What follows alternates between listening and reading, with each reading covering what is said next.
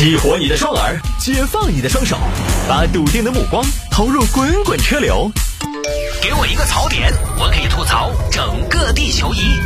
微言大义，换种方式纵横网络江湖。来喽，欢迎各位继续回到今天的微言大义。有听众朋友说，摆一下这个承诺带货二十万，目前销量四百多。杭州一个周老板做的是女装生意，慢慢的看到直播带货这个事情呢风生水起的，于是今年忍不住了。七月份，周先生找到一家公司做直播带货。呃，谢总，我想问一下，我这边如果直播带货，你们一般能做到什么销量呢？哦，我们这边是这样，我们这边保守估计的话，可以有二十万的销量，如果好的话呢，可能还会更高。哦，那你们这个是私人还是什么的？哦，我们是私人工作室。现在直播这个行业不用不用去搞那种大的 MCN，MCN 的打法跟我们不太一样，因为他们是用资本，而我们是用技术，用相对少的钱办相对多的事情。说实话，MCN 公司走走，你那个生意也出不起那个钱嘛。我们呢性价比高，效果好，没理由选大公司嘛。也对啊，哎，那老板问问你们的这个直播受众的画像有没有呢？有，这边数据可以给你看一下。我们这边直播主要覆盖的是什么？是二十四到四十岁的人为主。哦，这是我们想要的年龄段，男女性别比呢？呃，周先生你做什么？女装，女装啊，女装的话，我们的受众女性百分之九十一，男性只有百分之九。哦，就是说这个女性还是绝大多数。是的，所以你的产品总归呢还是蛮适合我们的。呃。那刚才你说这个保底两个月销售二十万，写不写进合同呢？当然是要写的啦，我们是要明确的，行吧？那我这边的费用呢？费用是这样，我们这边需要你交五万的保证金，然后当然我们不直接收你们的费用，讲道理，卖出去我们二百分之二十的佣金来提成，你看怎么样？行，合理。卖一个出去才是一个，讲道理，签约。好，这边周先生交了五万保证金。那边呢就开始卖了，结果卖的非常不理想。谢总，我们直播什么时候上啊？昨天已经上了呀，上了呀，我怎么没感觉呢？你昨天有看吗？我没看，我在外面吃饭。但是关键是我说的是没感觉，是我没收到订单呢。播完了。哎呀，周先生是这样，因为你这个第一天播，消费者都还需要教育，他要养成习惯，所以我们是两个月的执行周期嘛。这个。啊，慢工出细活，心急吃不了热豆腐，不要着急，直播就是这样，说不定哪天销量就爆了。哦，好吧，那又卖。谢总，一周已经结束了，我这一共就卖了两条裤子。你说，我们那儿负责出库的工作人员都闲了好长时间了，我们当家单品衬衫一件都没卖啊。周先生，这个东西不是跟你讲吗？要耐心嘛，万事开头难。现在已经有两个人买了我们的产品，他就可以怎么样？他就可以几何裂变，口口相传。但是两张口传会不会传的也有点慢呢？哎，你放心了，我们下周又会有新的玩法嘛。周先生，你放心，可以期待一下啊。就这么卖卖两个月，还是没怎么销量，没什么销量。周老板，周老板，周老板。哦，谢总怎么了？周老板，两个月服务马上，我们头期要到期了。你看我接下来有一个新的方案，下一阶段我准备跟你们品牌这么玩，你可以放心，可以期待一下。所以，呃，我们今天要不过来一下，跟你谈一谈下个阶段的这个营销的模式。还下一阶段呢？没有下一阶段了。周先生，这个话怎么讲呢？我不太明白。什么怎么讲？我卖了两个月在你们这儿。你们给我卖了四百一十三块钱，营业额四百一十三，就你当时跟我说的头部网红呢？就这是头部啊？你这是头部网红还是局部网红？头部网红四百一十三块钱呢？我的网店一天也不止卖那么多，周先生，因为直播的玩法就是个偶然性嘛。偶然的话，我找你干嘛呀？因为他偶然当中有必然，所以你找我嘛？不，我不信，我要退钱，我要退钱。保证金退给我，不做了。周先生，你再考虑考虑嘛，不要倒在了黎明破晓前。都两个月了，大哥，两个月我卖了四百多，关键你们提成也才八十，你这是何必呢？哎，我们还是想把这个事情做好嘛，要不你再考虑一下？我不考虑了，退保证金。结果呢，想都想得到，就是保证金那儿卡起了。周先生一心想退保证金，那边呢，哎，就说反正各种各样的原因拖起嘛。而且这家所谓的机构呢，来维权的还不止周先生，还有一名女士是卖课程的，也是找到这个 MC 呃这个所谓的机构来带货，承诺的是销售三十五万，当时给了保证金十万，结果两个月买了五百多块钱，现在呢退保证金也给老板拖起，所以这个哈就是这个直播带货里面新套路啊。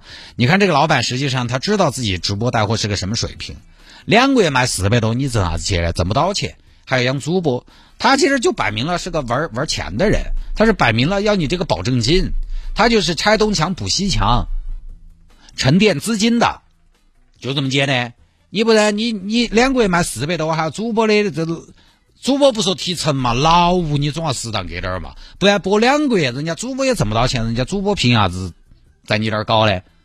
他的钱从哪儿来？其实就有一定的成本，然后主要是吸纳这个保证金。为什么他的服务周期要设定为两个月？其实说实话，卖的好不好，一周嘛，你基本上就看得到。尤其他是比较成熟的这么一个所谓的直播带货的机构，它不像素人小白刚进去，你可能很要养一段时间。但是它自诩为非常成熟的、有一定业务能力、有一定流量的这么一个平台，如果一周都还卖不出去，那就是正儿八经卖不出去了。你要小白，有些小白素人进去，很有可能半年之后，哎，才开张。突然开张之后，马马上就进入到一个正循环，有这种可能。但是他自诩为很成熟的一个机构，所以他这个设定服务周期两个月，就是为了能保证他自己可以沉淀两个月的资金，至少两个月服务期满了，你才退钱。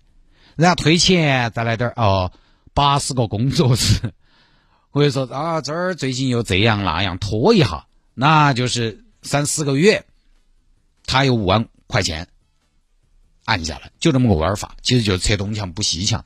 这果然嘛，都来要保证金，还报警，警察来了也没办法，因为老板说，哎，要给要给要给，只是最近呢资金比较紧，大家缓一缓，就这么个事情啊。所以呢，我这儿还是有个小建议啊，我们也不说，不是说不能直播带货，我的小建议就是呢，小本买卖，如果有朋友你想挣直播带货这个钱，最好的办法是你自己做。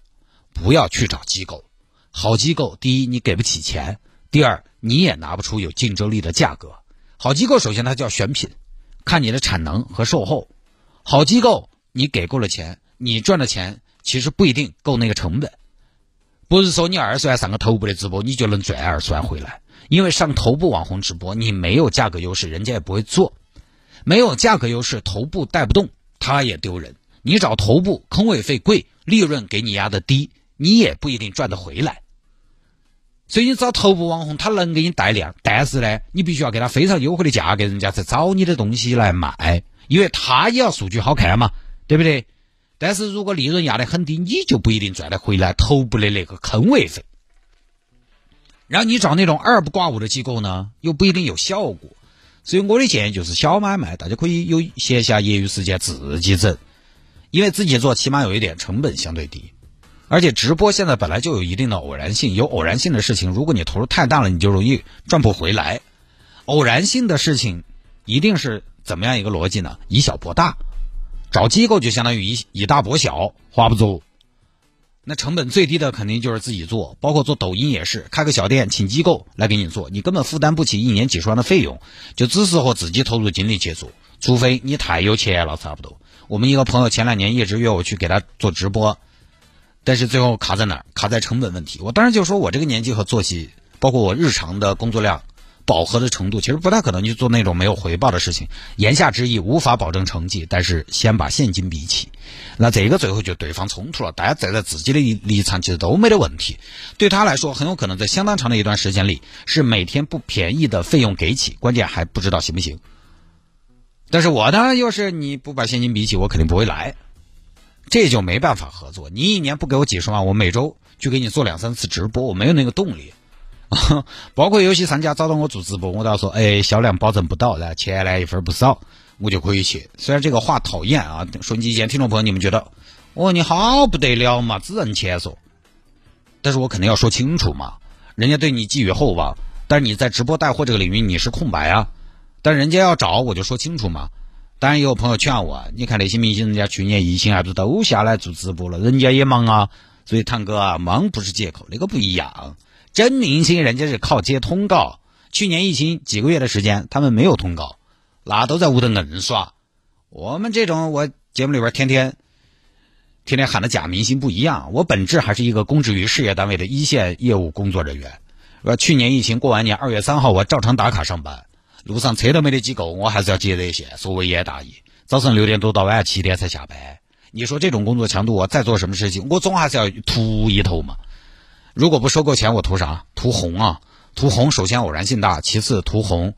我图红，我做自己的号不香吗？就找不到任何理由做这个事情。包括你看那些真明星，他通告一恢复，一忙起来，他就不得去做直播带货了。你不管张庭啊那些，把自己的企业做得好好，他本来也不是好火的人，对不对？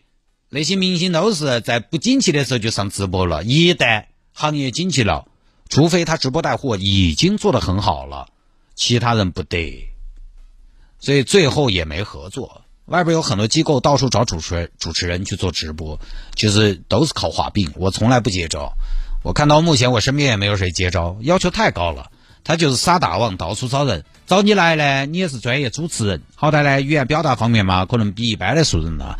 呃，就就要稍微好一些。完了，呃，然后你做起来才能分钱。就是他在你身上几乎没成本，他会专门重点打造你吗？对不起，不会。这个市场非常的现实，谁能火就打造谁，两个月不火就拉倒。然后像我们这种本土 本土主持人呢，你在全国这样一个流量平台上是没有流量的，而且你要做起来，他们还要对你有直播时长的要求。我听说过的是，第一个月起码要保证每天五个小时的直播。